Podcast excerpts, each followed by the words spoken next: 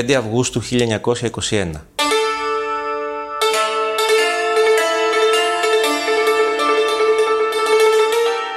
Πλέον η λευκή αργυλώδης έκταση παρουσιάζει ολοένα και περισσότερο εναλλασσόμενους κυματισμούς εδαφικών εξάρσεων. Παντού γύρω από τους πεζοπόρους ο κονιουρτός εξατμισμένου άλατος, καβουρδισμένος μέσα σε θερμοκρασίες πυρακτώσεως.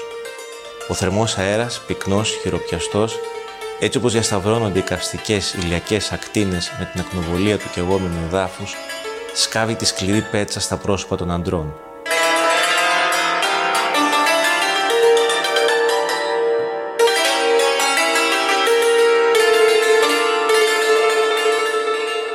Χείλη σκάνε όπως οι πρισμένοι παραγενωμένοι καρποί. Μύτες ξεφλουδίζουν γδαρμένες από το φως και τον αμμόδια αέρα Μάτια γεμάτα στερεοποιημένες τσίμπλες αρνούνται να ανοίξουν.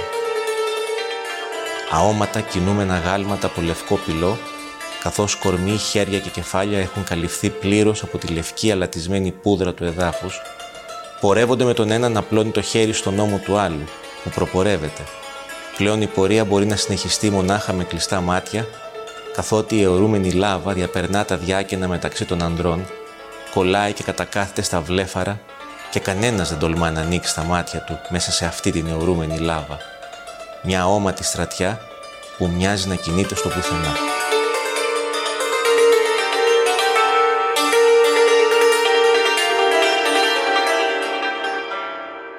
Ήταν η μεγαλύτερη στρατιωτική επιχείρηση στην ιστορία του ελληνικού κράτους.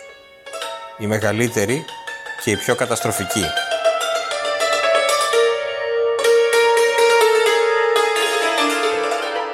Τη Μικρασιατική εκστρατεία τη γνωρίζουμε κυρίως από την τραγική της κατάληξη και τις συνέπειες που είχε για τη μετέπειτα ζωή του έθνους. Πόσο όμως έχουμε σκεφτεί τι σήμαινε για αυτούς που πολέμησαν εκεί. Κάποιοι από αυτούς πολεμούσαν χρόνια μακριά από τα σπίτια τους και βρέθηκαν σε μια έρημο στα βάθη της Ανατολής να σκοτώνονται γιατί Κυρίες και κύριοι, είναι το Ράδιο Κάπα, το εβδομαδιαίο podcast της Καθημερινής. Είμαι ο Μιχάλης Τσιντσίνης και σήμερα θα δοκιμάσουμε να επισκεφτούμε την Αλμυρά Έρημο, τον τόπο που ακριβώς 100 χρόνια πριν έγινε ο τάφος χιλιάδων Ελλήνων. Έχουμε μαζί μας τον συνάδελφο Ηλία Μαγκλίνη, αρχισυντάκτη του ενθέτου τέχνες και γράμματα της Καθημερινής. Καλησπέρα Ηλία. Καλησπέρα Μιχάλη. Ευχαριστώ πολύ για την πρόσκληση. Έχουμε φρέσκο στα χέρια μας το βιβλίο το μόνο της ζωής τους ταξίδι, εμπνευσμένο από το τίτλο του γνωστού διηγήματος του Βυζινού. Του Βυζινού, ναι. Και όπως πάντα στα τελευταία βιβλία του Ηλία, το, το, το, βιβλίο ορίζει τον εαυτό του έτσι, από το εξώφυλλο. το προηγούμενο ήταν μια αληθινή ιστορία, επεξηγούσε το είδος ως μη μυθοπλαστικό μυθιστόρημα. Αυτό είναι ένα οδηπορικό. Αλλά δεν είναι μόνο οδηπορικό, έτσι δεν είναι. Ε, είναι και ένα ταξίδι στο χρόνο, διπορικό και στο χρόνο επίσης. Συνδυάζει το ταξιδιωτικό οδηπορικό στα αυτά τα χώματα, αλλά συνδυάζει μαζί με, ένα, με μια εκτενή έτσι, έρευνα σε αρχεία, σε έγγραφα, σε ντοκουμέντα. Ε, επίσης συνδυάζει την, ε, την εξομολόγηση, την προσωπική εξομολόγηση, την, ε, και είναι γραμμένο σε δεύτερο πρόσωπο προς αυτόν τον ε, το παππού σου. Αφανή παππού που δεν γνώρισα Την, ε, για το θάνατο του οποίου μαθαίνουμε στο ήμο όσο έχω ξεχάσει στο προηγούμενο βιβλίο. Τώρα εδώ πάμε πιο πίσω. Με όρους ας πούμε κινηματογραφικούς, αυτό το βιβλίο είναι το prequel ναι. του ήμο έχω ξεχάσει. Ε, ο τίτλος, το μόνο της ζωής τους ταξίδι, φυσικά και είναι αναφορά στο περίφημο διήγημα του Βυζινού, το μόνο της ζωής του ταξίδιων. Ε, με την έννοια την εξής, ότι οι άνθρωποι αυτοί που πολέμησαν τότε στη Μικρά Ασία, με πολύ πολύ ελάχιστες εξαιρέσεις, κάποιους μεγαλοαστούς ή όσοι είχαν έρθει ως μετανάστες και τους ναυτικούς, οι Έλληνες τότε δεν ταξίδευαν. Οι, τα νέα αυτά παιδιά τότε ταξίδεψαν μόνο για να πάνε να σκοτώσουν και να σκοτωθούν. Αυτό είναι το μόνο τους ταξίδι και ήταν πραγματικό ταξίδι. Δηλαδή πήγανε σε τόσες πόλει. Ο δικός σου παππούς ξεκινάει από το Μεσολόγγι. Ξεκινάει από το Μεσολόγγι. Κατατάσσεται πάει στην Πάτρα, κατατάσσεται στην Πάτρα, Πάτρα, στην τρίτη μεραρχία πεζικού. Και βρίσκεται μετά βρίσκεται από στη ένα χρόνο... στην Αδριανούπολη, mm-hmm. στην απελευθέρωση Αδριανούπολης και μετά στην Σμύρνη, Μαγνησία, Μουδανιά, Προύσα, Εσκή Σεχήρ κλπ. κλπ. Ε, και ξαναγύρισε όταν τελείωσε όλη αυτή η ιστορία μετά από περίπου πέντε χρόνια, ξαναγυρνάει πίσω στην Πάτρα, όπου θα βρει δουλειά, θα παντρευτεί και θα βρει δουλειά, για να καταλήξει μετά με άλλη δουλειά στο Αγρίνιο, όπου και θα δολοφονηθεί το 1944. Μου φαινόταν πάντα λίγο εξωπραγματικό όλο αυτό, το ότι το μόνο της ζωής τους ταξίδι ήταν αυτό το ταξίδι και μάλιστα ένα ταξίδι που καταλήγει με αυτή τη φοβερή συντριβή, επιστρέφουν οι τιμένοι κιόλας. Σε αντίθεση, εδώ λειτουργεί αντιστοιχτικά το δικό μου ταξίδι που έκανα το, το 2012. Ε, αποφάσισα να αναζητήσω σε εισαγωγικά τώρα όλα αυτά τα ίχνη. Και... Είχες αποφασίσει ότι θα έγραφες ένα τέτοιο βιβλίο. Είχα αποφασίσει ότι κάτι θα έγραφα. Είχες αποφασίσει ότι θα είχε αυτή τη μορφή; Όχι, καθόλου. Την υβριδική, ας το πούμε, που είναι λίγο ταξιδιωτικό, διπορικό, λίγο, λίγο προσωπική εξομολόγηση, έχει στοιχεία μυθοπλασίας; Ναι, έχει και στοιχεία μυθοπλασίας πράγματι. Ε, όχι καθόλου δεν το είχα αποφασίσει. Και ρεπορτάζ νομίζω. Ρεπορτάζ δηλαδή. πολύ.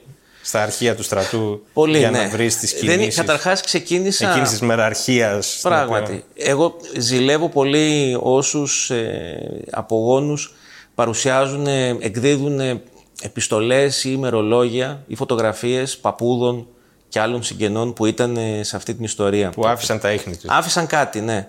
Εσύ ε, πρέπει να τα ψάξεις. Δεν βρήκα τι. Εγώ βρήκα μια φωτογραφία και τίποτα άλλο. Ε, ξέραν τα παιδιά του ότι ήταν στη Μικρά Ασία, ότι ήταν λοχεία σιτιστής, τίποτα περισσότερο. Ούτε σε ποια μονάδα, ούτε τίποτα. Και ξεκινάω σιγά σιγά. Ούτε να... όμως και προφορικές μαρτυρίες. Πολύ λίγα πράγματα. Είχαν μείνει. Δεν ήθελε να μιλάει δηλαδή για την Προφανώς δεν ήθελε να μιλάει. Όλα όσα είπε επειδή κιόλας δολοφονήθηκε όταν τα παιδιά ήταν 19 και 15, αυτό το σοκ έμεινε πολύ περισσότερο από ό,τι ιστορίες μπορεί να τους είχε πει ναι. προηγουμένως. Βέβαια αυτό που εγώ ανείχνευα παρατηρώντας τον πατέρα μου, χωρίς και εκείνος να μιλάει πολύ, ήταν ότι είχε ένα δέος για αυτό το κομμάτι της ζωής του πατέρα του. Για τον πολεμιστή πατέρα. Τον πολεμιστή πατέρα που ήταν στη Μικρά Ασία. Ναι. Και το εξηγώ στο βιβλίο σε ποιες φάσεις καταλαβαίνω ότι... Ξέρουμε πάντως ότι είχε ε, παρασημοφορηθεί. Είχε πάρει προαγωγή επανδραγαθία. Αυτό το ανακάλυψα εγώ, δεν το ξέρει κανείς μες στην οικογένεια. Ε, Ψάχνοντας τα αρχεία του στρατού. Βρήκα το φάκελό του. Βρήκα το φάκελο του κληρωτού ε, από το Στρατολογικό Γραφείο Μεσολογγίου, μάλιστα. Που ανταποκρίθηκε, μπορώ να πω. Και εκεί έμαθα και μια φοβερή λεπτομέρεια, γενική λεπτομέρεια, τώρα είναι αυτή, ότι ο στρατός δεν πετάει ποτέ τίποτα. Και αν θέλει κάποιος να αναζητήσει τα, τα, έναν αντίστοιχο φάκελο, που είναι το, το πιστοποιητικό τύπου Α που έχουμε όλοι όσοι έχουμε στρατευτεί. Δεν είναι κάτι πολύ ναι. ιδιαίτερο. Απλώς άλλη εποχή πήγαμε εμείς, κάναμε τη θητεία μας, άλλες συνθήκες και σε άλλες συνθήκες εκείνη. Ε, πολλά αρχεία, νομίζω το να φέρεις και το βιβλίο, ότι πολλά αρχεία χάθηκαν, χάθηκαν κατά την μονάδων. άτακτη υποχώρηση. Ε, αλλά η στρατολογία η ίδια δεν πετάει τίποτα. Και για 90 χρόνια, όπως μου είχαν πει, μένει στο, μένουν τα στοιχεία αυτά στους κατα, στα κατατόπου ατολογικά γραφεία και μετά μεταφέρονται στη Γενικά Αρχαία του Στρατού στο Κουδί.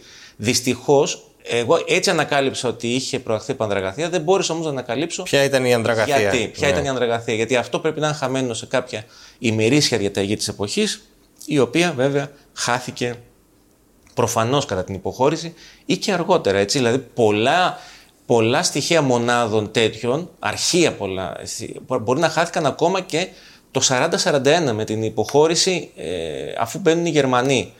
Οπότε, ειδικά για την τρίτη μεραρχία, στην οποία παγόταν το 239 Σύνταγμα Ευζώνων, στο οποίο υπηρέτησε, όπως μου είπαν στα γενικά αρχαία του στρατού, δεν υπάρχει τίποτα πριν από το 1940. Οπότε πιθανολογώ ότι μπορεί και να έχουν χαθεί πράγματα όταν κατέρευσε η Ελλάδα στον Δεύτερο Παγκόσμιο Πόλεμο. Πάντως, επειδή αναφέρθηκε σε εκείνη τη γενιά και νομίζω ότι το βιβλίο προκαλεί και τον αναγνώστη του να φανταστεί πώς είναι η εμπειρία ενός νέου άνδρα, ενός νέου ανθρώπου ο οποίος μπορεί να πολεμάει για χρόνια. Για χρόνια. Ναι, αν ε... σκεφτεί κανείς ότι το, το ελληνο-ιταλικός πόλεμος κρατάει έξι μήνες και είναι σε ένα πολύ συγκεκριμένο περιορισμένο μέτωπο στην βορειοδυτική Ελλάδα ενώ, αυτό εδώ κρατάει. Η αλληλουχία των, των συγκρούσεων από τον, πρώτο, από τον πρώτο Παγκόσμιο Πόλεμο. Από τον πρώτο Βαλκανικό, αν το βάλεις. Αυτοί οι άνθρωποι από το 12 με κάποιες. Ε, ε, με κάποιες ανάπαυλες βάζουν και βγάζουν το χακί Μια για, δεκαετία. Να, για να πάνε να πολεμήσουν. Μια δεκαετία. Δηλαδή, ένα πολύ γνωστό παράδειγμα είναι ο Μυριβίλης. Ο Μυριβίλης πολεμάει και στους δύο πρώτους Βαλκανικούς πολεμάει στο μακεδονικό μέτωπο που γράφει και τη ζωή εν ταφου και βρίσκεται και στη Μικρά Ασία επίση στρατευμένο. Ε, είναι αυτοί που ήταν γεννημένοι αρχές δεκαετίας του 1890. Ήταν αυτοί οι καταραμένοι. Ο παππούς μου ήταν το 99, παρουσιάζει το 19, απολύεται το 23.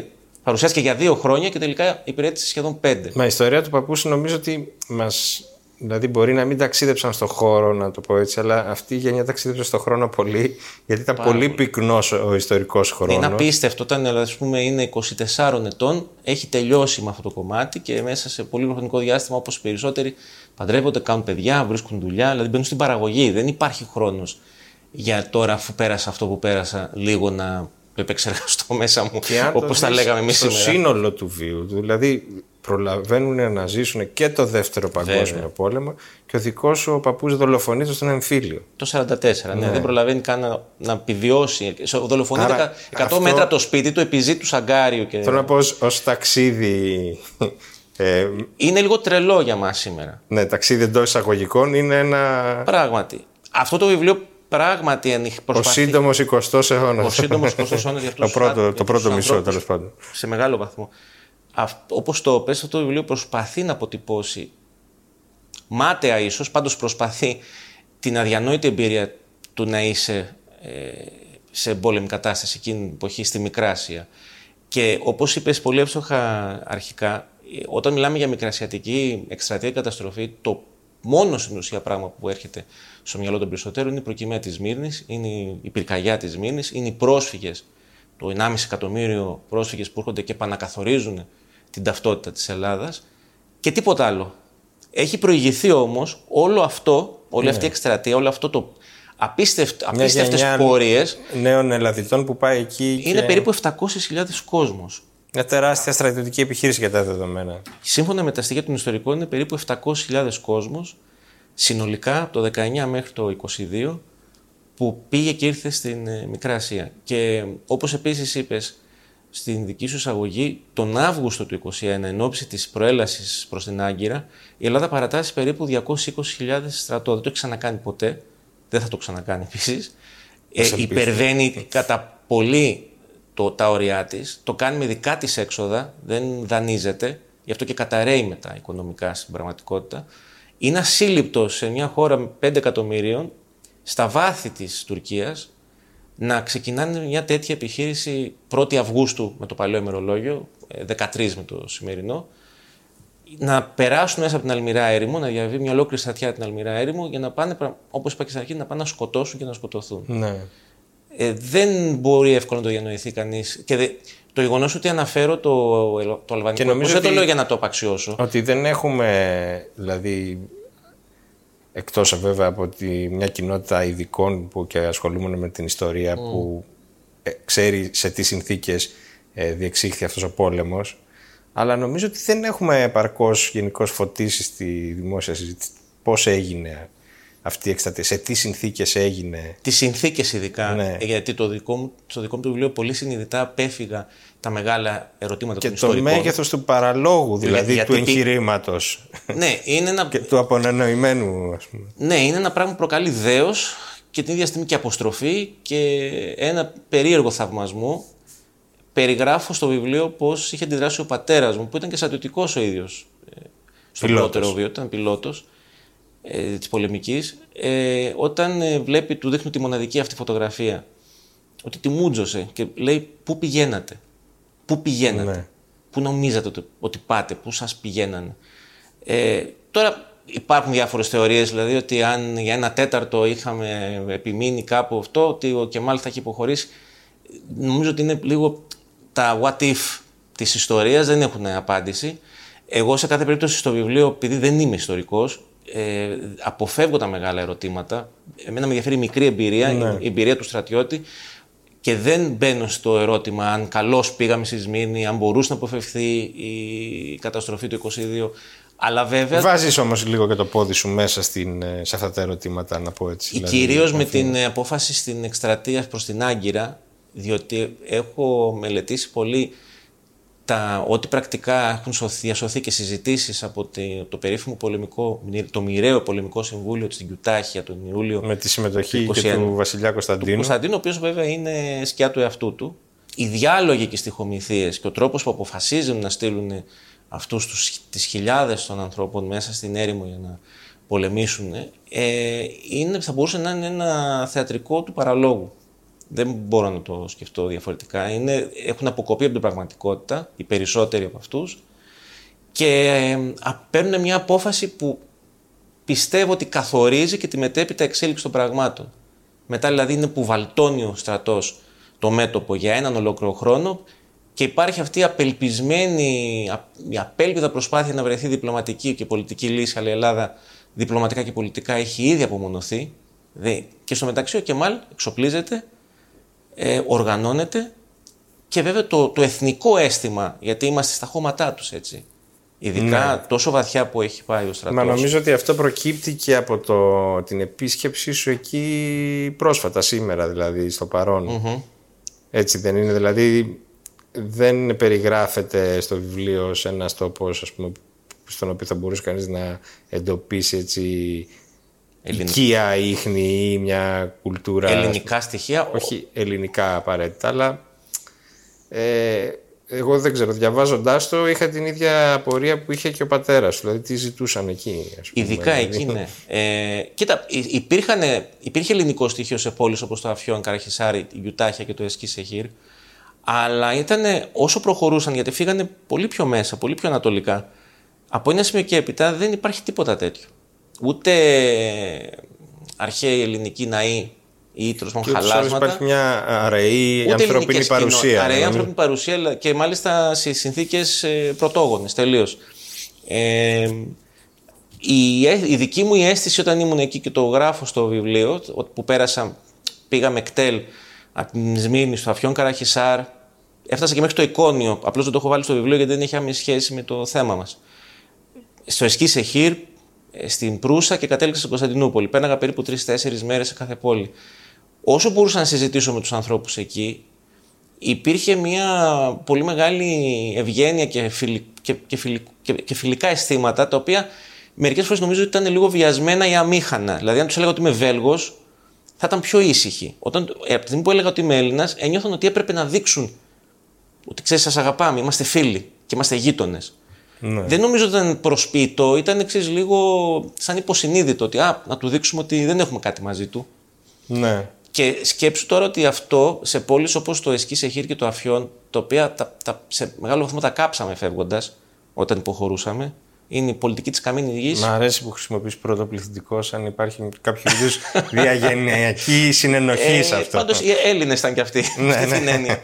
Ε, ήταν, τελούσαν υπό ελληνική κατοχή για περίπου 1,5 χρόνο. Δηλαδή από τον Ιούλιο του 2021 μέχρι τον. Όχι 1,5, 13 μήνες. Ναι. Τελούσαν υπό ελληνική κατοχή. Ε, ξεκάθαρα. Και έτσι το, έτσι το αντιλαμβάνονται και εκείνοι. Για αυτούς είναι ο αγώνας ανεξαρτησίας. Ε, αν θυμάμαι καλά, αναφέρεις κοιτώντας τα πρόσωπα γύρω σου φαντάζεσαι ας πούμε ότι η γιαγιά μιας κοπέλας μπορεί να είχε ζήσει την ελληνική κατοχή. Mm. Ε, Προσπαθούσα συνέχεια να φανταστώ τέτοια. Άρα δηλαδή η πρόγονη, η, η μνήμη δεν είναι, είναι τρεις-τέσσερις γενιές πίσω, δεν είναι και τόσο μακρινή. Θέλω να πω... δεδομένα τα δικά μας σήμερα που οι ταχύτητες είναι ηλικιώδεις, μοιάζει μακρινό. Αλλά επειδή η ιστορία έχει μια νομοτέλεια δική της, δεν είναι τόσο μακρινό.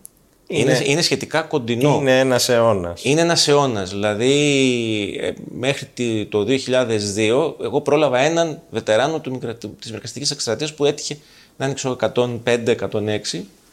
Ε, πρόλαβα έναν, θέλω να πω. Δηλαδή, δεν είναι τόσο μακρινό. Ε, δεν είναι τόσο νομίζω και, και ο καθένας από το βίωμά του μπορεί να ανακαλέσει μνήμες οικογενειακέ και αναφορές σε αυτή τη. Ναι. παρελθόν είναι πολύ έντονο. Κοίτα, σκέψου ότι το, εδώ ακόμα στην Ελλάδα με τον ένα άλλο τρόπο συζητάμε για το τραύμα του 1453. Ναι.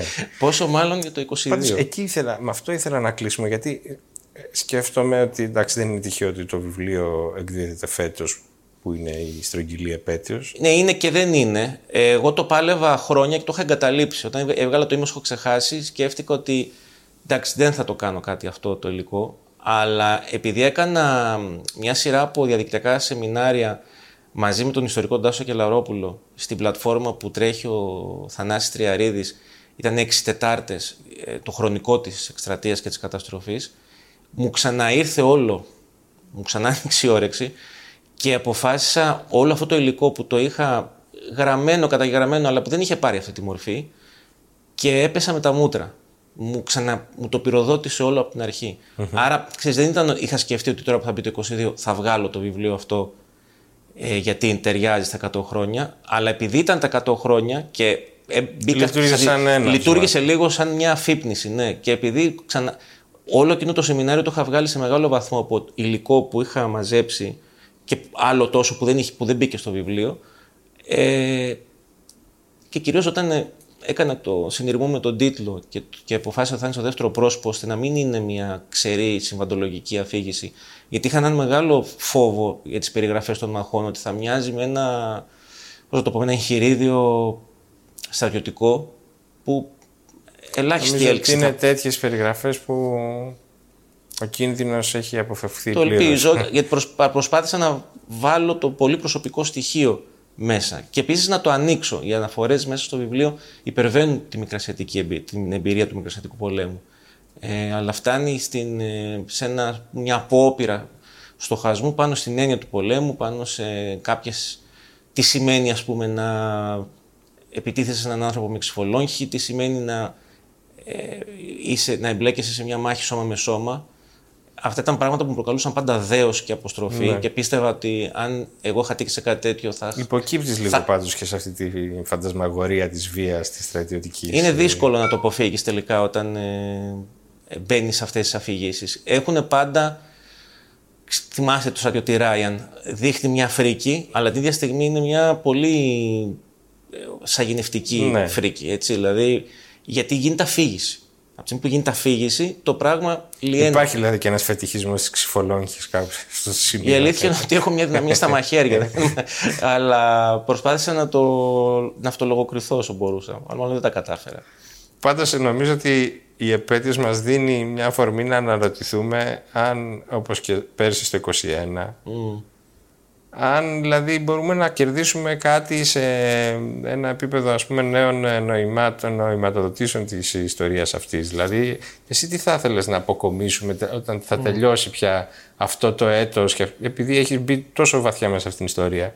Τι νομίζεις δηλαδή ότι υπάρχουν γωνίες υποφωτισμένες που θα, θα ήθελες ας πούμε περισσότερο να, να αναδειχθούν και να φωτιστούν ε, με αφορμή την επέτειο Εγώ θα ήθελα να δω, αυτό ισχύει και για το 21 το 22 είναι λίγο πιο βιβαρημένο γιατί υπάρχει ήττα και χρονικά έρχεται μετά το, την επέτειο του 21, δηλαδή έχουμε λίγο γκώση που λέμε ναι. από επαιτίους ιστορικές. Αυτό που εμένα που με ενδιαφέρει πολύ είναι να μπορούμε επιτέλους να τα δούμε τα, και τα πρόσωπα και τους επώνυμους και τους ανώνυμους όχι ως ημίθεους, οι δαίμονες, οι θεούς, αλλά, όχι, σε... αλλά ως άνθρωπους, ανθρώπους με σάρκα και οστά που είχαν τρομερές αντιφάσεις. Ε, δεν είναι ο Βενιζέλος ο δαίμονας και ο Γούναρης ο Άγιος, ούτε το ανάποδο, ο Γούναρης δαίμονας και ο Βενιζέλος Άγιος. Ε, όσο και αν συμφωνείς με τη μία ή την άλλη πλευρά, ε, έστω και μετά από 100 χρόνια, αυτό που θα ήθελα πραγματικά να δω επιτέλους είναι ότι δεν θα φοβηθούμε να, δούμε, να πούμε ότι και μέσα στον ηρωισμό πολλών από αυτούς υπήρχε και αθλειότητα, υπήρχε και σφαγείο, υπήρχαν και πολλές εσφαλμένες ε, αποφάσεις χωρίς ντε και καλά να γίνουμε κριτές και δικαστές. Δεν έχει κανένα νόημα, αλλά προς την καλύτερη κατανόηση. Και οι ήρωες του 21, οι μορφές του 1821. Πάντως, εγώ το δικό σου το εγχείρημα, τουλάχιστον σε προσωπικό επίπεδο, το κατάλαβα έτσι διτά. Δηλαδή, το δεύτερο πρόσωπο προς τον παππού, που, mm. προς το φάντασμα, το πόδι του παππού, που δεν το γνώρισε, δηλαδή δεν τον, δεν τον άγγιξες ποτέ. Δεν τον, Ενώ ο παππούς, το ξέρουμε στην ελληνική οικογένεια, είναι κάτι πολύ κοντινό. Ναι τον ήχο της φωνής του ας πούμε. Τίποτα. Ε, δεν είναι μόνο μια προσωπική αναζήτηση αυτού του, του προσώπου, αλλά είναι, είναι και μια προσπάθεια να καταλάβεις πόσο σε έχει επηρεάσει και το συλλογικό βίωμα. Έτσι, Αυτό είναι το στοίχημα. Το συλλογικό τραύμα. Μα εκεί είναι το θέμα. Δηλαδή, δεν, το πόσο εγώ βλέπω ή έβλεπα τον παππού αυτόν που δεν γνώρισα δεν είναι αφορά στην πραγματικότητα κανέναν. Είναι πώς, πώς το μερικό που είναι ο παππούς αυτός θα γίνει καθολικό. Είναι αυτό που λέει στο συλλογικό βίωμα. Ήταν το ίδιο στίχημα, είναι στίχημα σε κάθε βιβλίο λογοτεχνικό, αλλά ειδικά σε βιβλίο όπως και το είμαι, έχω ξεχάσει και σε αυτό, εκεί παίζεται όλο. Αν αυτό δεν ξεφύγει από το ατομικό και το προσωπικό, έχει, δεν έχει ενδιαφέρον για κανέναν. Ε, και εδώ απευθύνομαι σε εκείνον, αλλά ουσιαστικά απευθύνομαι σε εκείνον όλη την γενιά, γενιά. που μάλιστα λέω ότι κάποιοι υπήρξατε πολύ καλά παιδιά, κάποιοι υπήρξατε καθάρματα. Το καθάρματα τώρα βάλω το και μέσα σε εισαγωγικά αν θες, γιατί ένα στρατός σε εκστρατεία, δεν υπάρχει στρατός σε εκστρατεία και μάλιστα που έχει εξαθλειωθεί τόσο πολύ, που να μην προβεί σε ομότητες. Δεν υπάρχει περίπτωση τέτοια. Και τα γράφουν οι ίδιοι, τα έχουν γράψει πάρα πολύ. Οι ίδιοι σε ναι, επιστολές και ημερολόγια το λένε με μια αφοπλιστική ειλικρίνεια. Έχει μια, ένα τέτοιο μια ε, ε απάνθισμα φρίκης. Εμείς το αποσιωπούμε. Μα ήταν το, ο Μικραστικό πόλεμος ήταν ένα πραγματικό σφαγείο και αμάχων και εχμαλώτων ε, και βέβαια και με, στο πεδίο της μάχης. Εμείς αποσιωπούμε όμως αυτές τις δυσάρεστες αλήθειες ότι για πράγματα που κάναμε εκεί πέρα. Δεν είναι τυχαίο, και δεν το λέω για να δικαιολογήσω την πυρκαγιά της Μύρνης, αλλά δεν είναι τυχαίο το μίσος που βγαίνει προς τον ε, χριστιανικό πληθυσμό το 22. Ε, βεβαίως υπάρχει, διαφαίνεται ένα σχέδιο, ειδικά στην πυρκαγιά της Μύρνης. Δεν είναι απλώς ε, να τους κάψουμε τα σπίτια, αλλά να... Να σβήσουμε το ίχνος της παρουσίας. και να μην ξαναγυρίσουν. Mm. Είναι, είναι πολύ ξεκάθαρο αυτό. Και εκεί έχουν ένα μεγάλο πρόβλημα οι Τούρκοι να το αποδεχτούν και να το παραδεχτούν. Και οι Τούρκοι ιστορικοί. Ε, ακόμα συζητάνε αν τελικά την έκαψαν οι Έλληνες φεύγοντας, βασιζόμενοι σε περιπτώσεις πόλεων όπως ας πούμε το, τη Μαγνησία, το Ουσάκ, τη Φιλαδέλφια που όντως τις κατακάψαμε αυτές τις πόλεις και κάναμε φοβερές ομότητες που τα λένε και η στρατηγία ακόμα. Ε, αλλά στη Σμύρνη έχει αυτή την ιδιαιτερότητα ότι αφού φτάσαμε εκεί πέρα θα το κάνουμε έτσι ώστε να μην ξαναγυρίσουν. Γιατί αυτοί φεύγαν οι άνθρωποι με τα κλειδιά των σπιτιών τους μαζί. Έτσι. Ναι, δηλαδή ναι. υπήρχε μια πεποίθηση ότι κάτι Εδώ θα γίνει. Μπορώ να επικαλυστώ για τη δική μου οικογενειακή μνήμη. Για ορίστε. ορίστε ναι. ε, παντάσου το, το τραύμα. Για, για τα πρώτα χρόνια οι αποσκευές ήταν έτοιμες για να επιστρέψουν.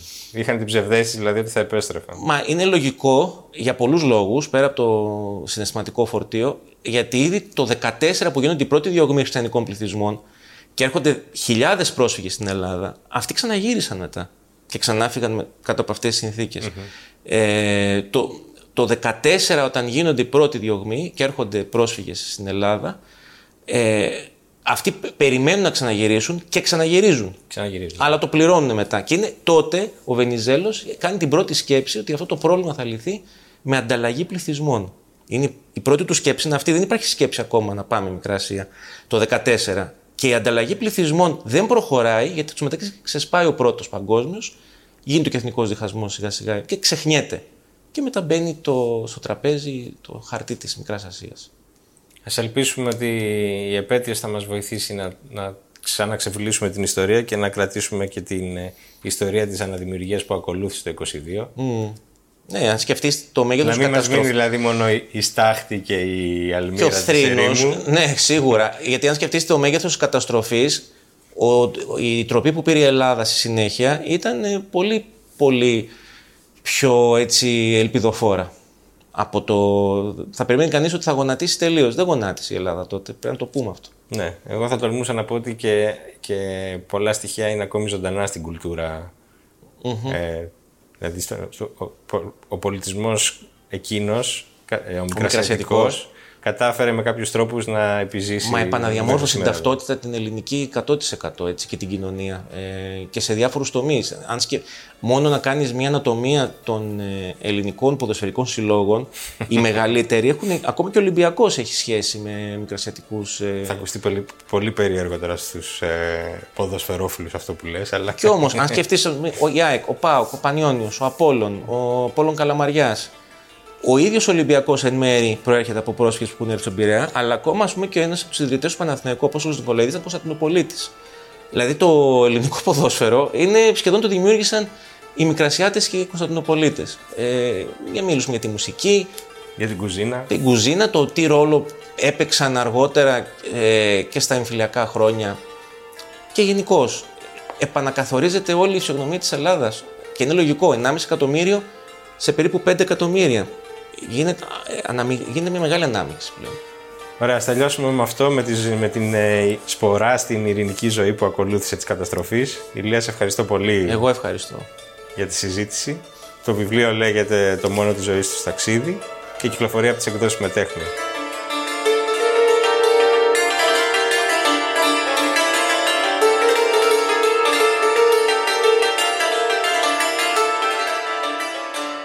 Αυτά για σήμερα.